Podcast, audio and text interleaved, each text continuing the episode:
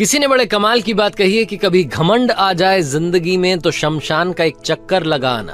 तुमसे बेहतरीन लोग वहाँ राख बने पड़े हैं।